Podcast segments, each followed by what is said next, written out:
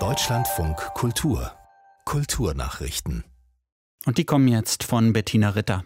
Der US-Jazz-Organist Dr. Lonnie Smith ist gestorben. Er trug stets einen Turban und war eine Legende an der Hammond P3-Orgel. Seine Karriere begann er in den 60er Jahren in New York. Dort spielte er mit dem Gitarristen George Benson und dem Saxophonisten Lou Donaldson. 1967 veröffentlichte er seine erste Schallplatte unter eigenem Namen.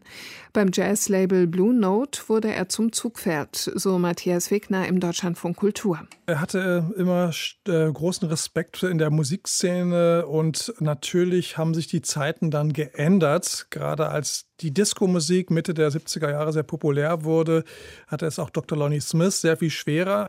Dann Ende der 80er Jahre, frühe 90er Jahre, da ging es mit dem Jazz-Revival also wieder los und die Acid-Jazz-Bewegung hat auch ihn und seine Musik wieder stärker in den Fokus gebracht. Lonnie Smith wurde 79 Jahre alt. Die Schauspielerin Maria Furtwängler hat sich für eine Frauenquote im öffentlich-rechtlichen Fernsehen ausgesprochen. Die 55-Jährige sagte der Wochenzeitung Die Zeit, es herrsche das Vorurteil, dass unter einer Quote die Kunst leiden könne. Möglicherweise wäre es aber genau andersherum und die Quote führe zu höherer Qualität, so Furtwängler.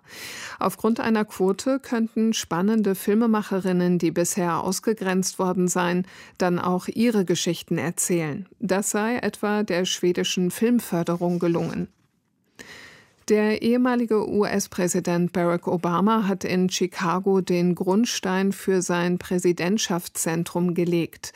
Laut Obama soll es die nächste Generation amerikanischer Führungspersönlichkeiten hervorbringen. Das Zentrum soll unter anderem ein Museum und eine Bibliothek beinhalten. Claudia Sache. Das Obama Presidential Center soll die achtjährige Amtszeit des Präsidenten dokumentieren. Geplant sind ein Museum mit Erinnerungsstücken, eine öffentliche Bibliothek, ein Platz, Fuß- und Fahrradwege sowie ein Spielplatz. Barack Obama hat sich als Standort den an einem See gelegenen Jackson Park in der South Side ausgesucht. Michelle Obama ist in der South Side aufgewachsen. Er selbst startete dort seine politische Karriere. Die Bildungspolitik muss sich nach Einschätzung von Wissenschaftlerinnen und Wissenschaftlern stärker um die Sprachförderung in den Schulen kümmern. Das ist das Ergebnis des dritten Berichts zur deutschen Sprache, den die Deutsche Akademie für Sprache und Dichtung und die Union der deutschen Akademien der Wissenschaften in Berlin vorgestellt haben. Laut Studie gelingt der Auf- und Ausbau sprachlicher Fähigkeiten unter anderem besonders gut, wenn die familialen Voraussetzungen dafür gegeben seien. Gute Bedingungen seien eher an Gymnasien zu finden und nur bedingt an anderen Schularten.